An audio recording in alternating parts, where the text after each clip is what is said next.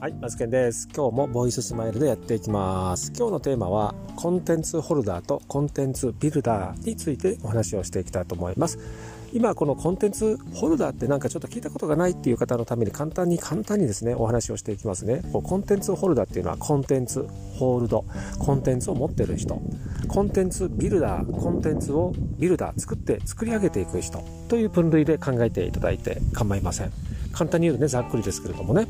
でご自身が今やっているビジネスがコンテンツをホルダー持っている方そしてビルダー作り上げていく方どちらなのかどっちに自分が立っているのかということが分かる方がいいですというそんな内容なんですね。でそれを分かるとどうなるかということをまとめてありますのでねぜひ最後まで聞いていただけると思います。よくねセミナーセミナーですね。セミナー皆さん参加する側主催をする側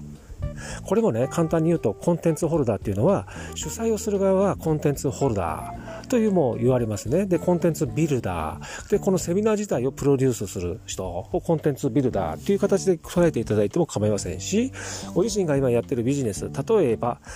例えばですね、うんで何でもいいんですけど、例えばハンドメイド。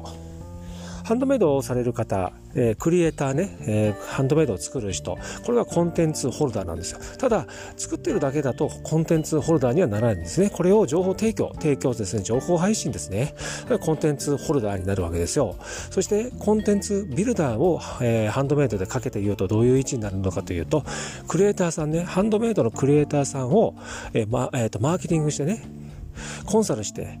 そのコンテンツホルダーのこのハンドメイドの方にえ売り上げをね、立ててあげるという、そういう仕組み作りをしていただけるという方をね、コンテンツホルダーと、あ、ごめんなさい、コンテンツビルダーと捉えていただいて構いません。なので、ご自身が今どの位置に立っているかということが何もわかんないで、ただただ闇雲に毎日毎日同じ作業を繰り返していて、果たして今自分何やってんだろうということを、えー、考えないように、考え、考えないようにっていうかね、そ、それのところの立ち位置をうまく自分が把握してないと、時間だけ経過していて、えー、うまくいかないということになりかねないので、えー、少しでもね、ホルダーとビルダー、この違いをちょっと少しでも分かっていただければなと思いましてまとめました。はい。ということで参考になったなという方がいらっしゃればですね、いいねボタンとフォローをお願いいたします。そしてね、えー、オンラインサロンもね、5月開始していますので、ぜひね、ご興味ある方、えー、リンクに書いてありますので、貼ってある、えー、ものを見ていただいて、えご検討していただければと思います。それではよろしくお願いします。はい。またお会いしましょう。バイバイ。